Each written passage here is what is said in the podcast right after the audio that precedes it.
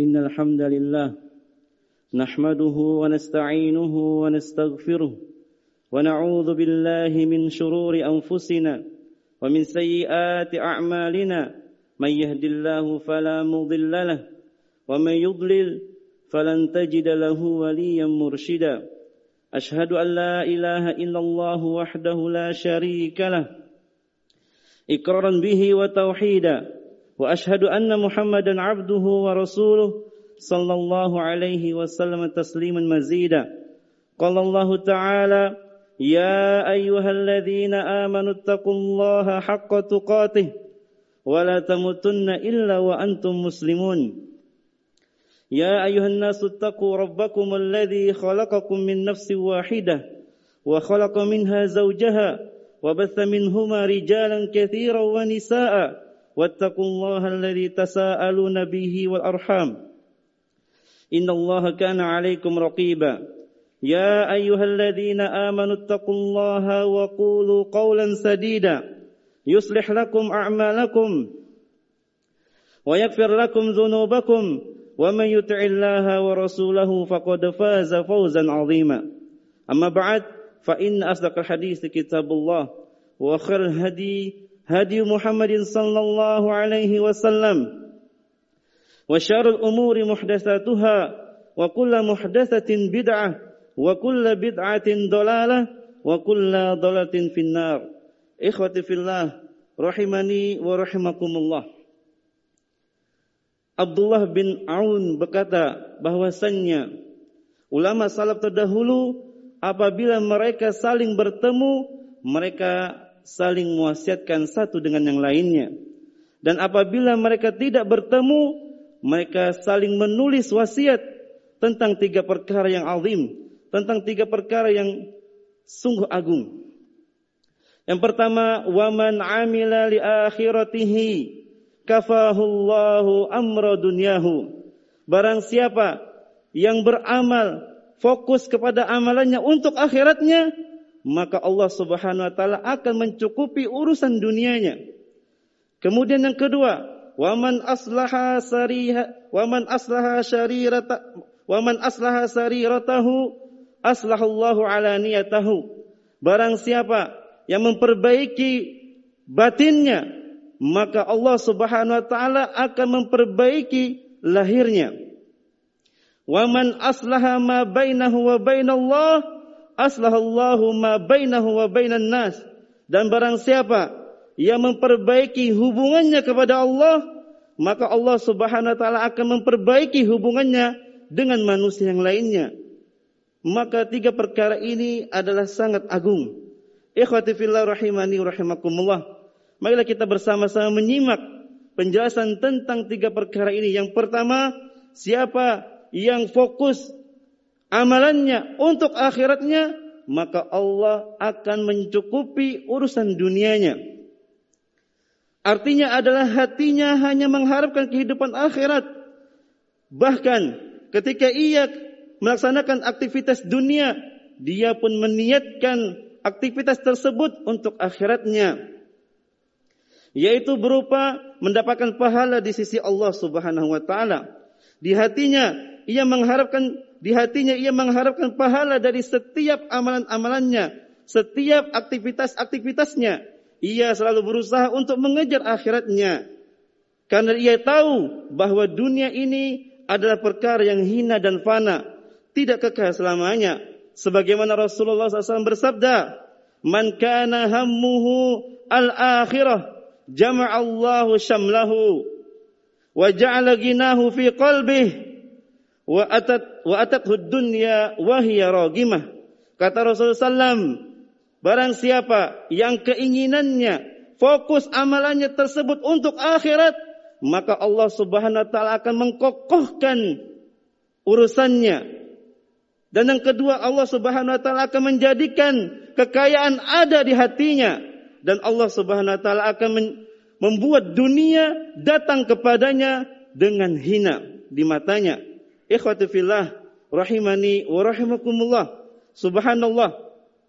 Orang yang menginginkan dan di hatinya keinginan yang terbesar adalah kehidupan akhirat, maka Allah Subhanahu wa taala akan memberikan tiga perkara kepadanya.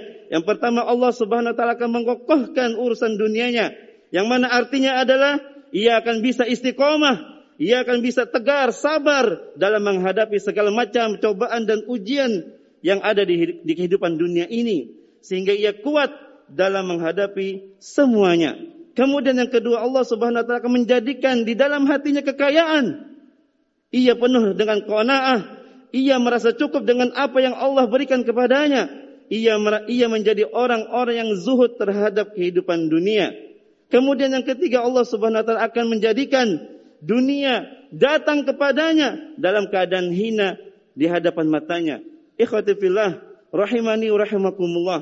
Setiap orang yang menginginkan kehidupan akhirat, dunia akan ada bersamanya. Tapi manakala orang tersebut menginginkan dunia, maka akhirat tidak akan ada bersamanya. Kita lihat orang-orang yang mencari dunia, yang mana hatinya hanya menginginkan kehidupan dunia, ia akan berpaling dari kehidupan akhirat. Ia senantiasa berusaha lari dari perintah-perintah Allah Subhanahu wa taala. Bahkan dia cenderung meremehkan syariat Allah Subhanahu wa taala. Tapi orang yang menginginkan akhirat, ia tetap diberikan Allah kehidupan dunia, dia akan diberikan kenikmatan dunia oleh Allah Subhanahu wa taala. Bahkan nikmat dunia tersebut tidak mengurangi pahala yang akan dia raih di akhiratnya nanti.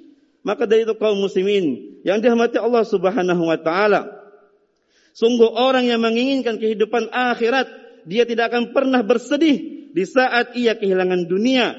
Ketika ia lup, ketika ia terluput dari dunia, ia tidak menyesal.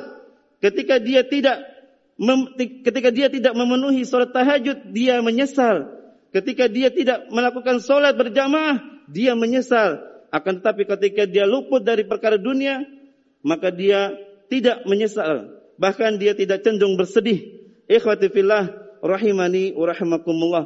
Maka dari itu, niatkan hati kita, amal-amal kita, baik itu amalan yang kita lakukan untuk Agama Allah Subhanahu wa taala niatkan untuk mencari akhirat Allah Subhanahu wa taala, mencari pahala di sisi Allah Subhanahu wa taala. Kemudian perkara yang kedua yang diwasiatkan oleh ulama salaf terdahulu yaitu siapa yang memperbaiki batinnya maka Allah Subhanahu wa taala akan memperbaiki lahirnya. Orang yang memperbaiki batinnya, orang yang memperbaiki hatinya, orang yang memperbaiki rahasia-rahasianya dengan Allah, pasti Allah akan memperbaiki lahirnya pasti Allah akan memperbaiki zahirnya di mana ia berusaha berfikir bagaimana agar dia bisa menjernihkan hatinya dari dari berbagai macam perkara yang bisa menghancurkan agamanya. Ia membersihkan dari kesyirikan, ia membersihkan hatinya dari perkara-perkara yang mengagungkan kepada selain Allah. Dia membersihkan hatinya dari penyakit-penyakit yang bisa merusak agamanya, yaitu penyakit syahwat, penyakit subhat, penyakit dengki dan penyakit kesombongan atau bahkan penyakit-penyakit yang lainnya yang bisa mengakibatkan ia tidak selamat dalam kehidupan akhiratnya. Maka dari itu kaum muslimin, ia berusaha memperhatikan tentang kebaikan dan kebeningan hatinya. Karena itulah perkara yang bisa bermanfaat baginya di hari kiamat nanti. Sebagaimana firman Allah subhanahu wa ta'ala. Yawma la yanfa'u malun wala banun. Di hari tersebut, tidaklah bermanfaat harta dan anak keturunan kita. Illa man atallaha biqalbin salim. Kecuali orang yang datang kepada Allah dengan hati yang selamat. Iya hati yang selamat dari dari cinta dunia yang berlebihan. Hati yang selamat dari mengagungkan kepada selain Allah. Hati yang selamat daripada mengikuti syahwat dan hawa nafsu mereka lah yang akan selamat nanti di hari kiamat karena keselamatan kita di hari kiamat tergantung dengan keselamatan hati kita. Wahai kaum muslimin yang hati Allah subhanahu wa ta'ala. Siapa yang memperbaiki rahasianya, siapa yang memperbaiki hatinya, siapa yang memperbaiki batinnya, maka Allah akan memperbaiki lahirnya. Ia akan terlihat dari matanya menunjukkan rasa takut kepada Allah. Ia akan terlihat dari lisannya dengan dia tidak berucap kecuali apa yang diridhoi oleh Allah Subhanahu wa taala. Dari perbuatannya terlihat bahwa dia tidak akan berbuat kecuali apa yang bisa mendatangkan ridha Allah Subhanahu wa taala. Karena itulah ikhwati fillah rahimani rahimakumullah bahwasannya ia tahu bahwa Allah Subhanahu wa taala mengetahui setiap gerak-geriknya sehingga ia akhirnya rasa takut tumbuh di dalam hatinya. Maka dari itu kaum muslimin hamba Allah Subhanahu wa taala, marilah kita berusaha sibuk memperbaiki hati kita. Niscaya Allah akan memperbaiki amalan kita. Berusahalah kita untuk memperbaiki rahasia kita di saat kita sendirian, di saat kita tidak ada manusia yang mengetahuinya, di saat kita sendirian di kamar kita dengan HP kita, kita pun berusaha untuk menjadi hamba Allah yang bertakwa kepadanya. Maka Allah akan menjadikan kita baik di, di hadapan manusia. Aku qouli hadza astaghfirullah li wa lakum wa lisa'il muslimin min kulli dhanbin fastaghfiruhu innahu huwal ghafurur rahim.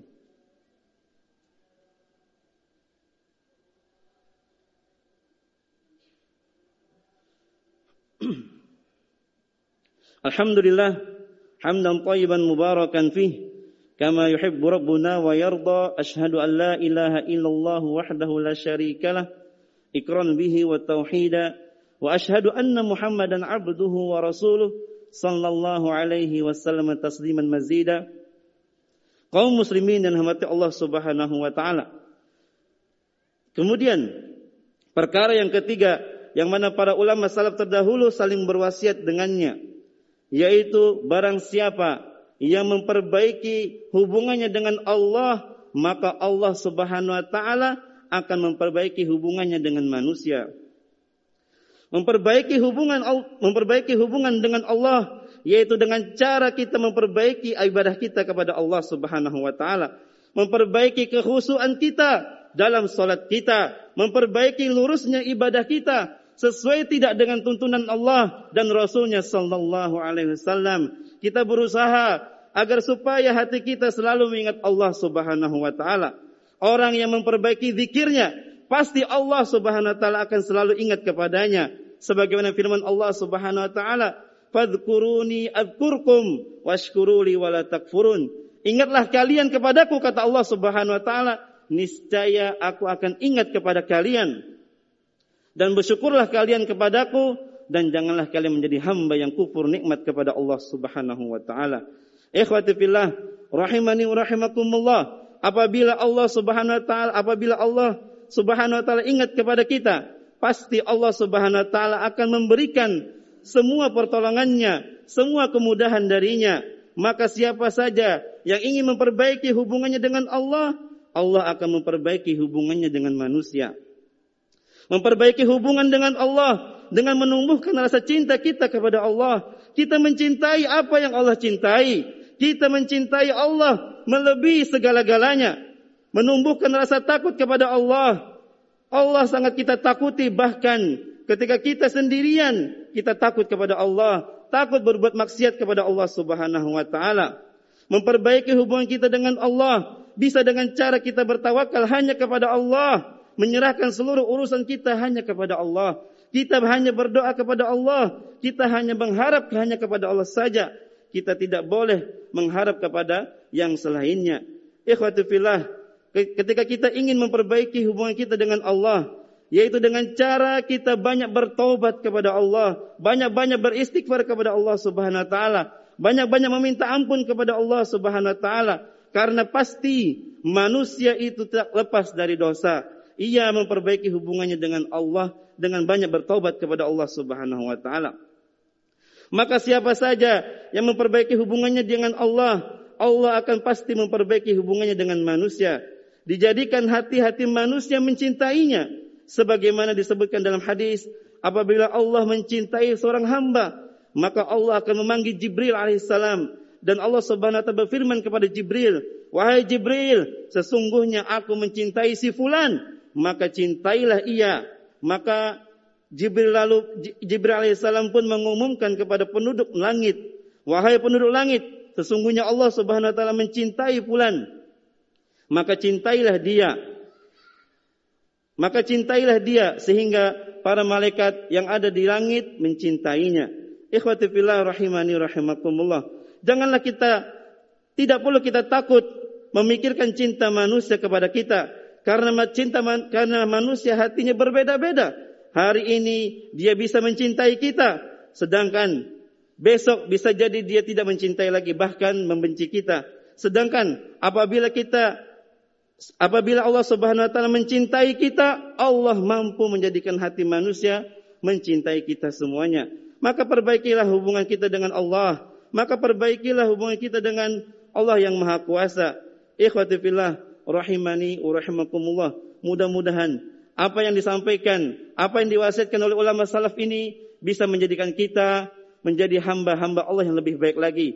Hendaklah kita selalu menjadikan amal-amal ibadah kita untuk Allah Subhanahu wa taala, mencari akhirat kita, lebih semangat lagi untuk menjadikan ibadah kita bernilai pahala di sisi Allah Subhanahu wa taala dan hendaklah kita selalu memperbaiki batin kita sehingga Allah Subhanahu wa taala akan memperbaiki lahir kita, memperbaiki lahir kita dan hendaklah kita selalu memperbaiki hubungan kita dengan Allah. Berbanyak bertaubat kepada Allah Subhanahu wa taala sehingga Allah Subhanahu wa taala menjadikan hubungan kita dengan manusia yang lainnya pun menjadi baik. Inna Allah wa malaikatahu yusalluna ala nabi. Ya ayyuhalladzina amanu sallu alaihi wa sallimu taslima. Allahumma salli ala Muhammad wa ala ali Muhammad kama sallaita ala Ibrahim wa ala ali Ibrahim innaka hamidum majid. Allahumma barik ala Muhammad wa ala ali Muhammad kama barakta ala Ibrahim wa ala ali Ibrahim innaka hamidum majid. Allahumma Allahumma kfir lil muslimina wal muslimat wal mu'minina wal mu'minat al-ahya'i minhum wal amwat innaka samiun qaribun mujibud da'wat ya qadil hajat. Allahumma inna nas'aluka al-huda wal tuqa wal afwa wal ghina. Allahumma inna nas'aluka al-huda wal tuqa wal afwa wal ghina. Allahumma inna nas'aluka al-huda wal tuqa wal afwa wal ghina.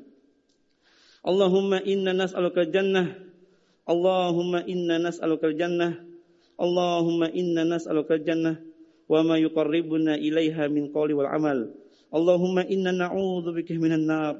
اللهم إنا نعوذ بك من النار. اللهم إنا نعوذ بك من النار. وما يقربنا إليها من قول وعمل. اللهم أصلح ولاة أمورنا. اللهم أصلح ولاة أمورنا. اللهم أصلح ولاة أمورنا.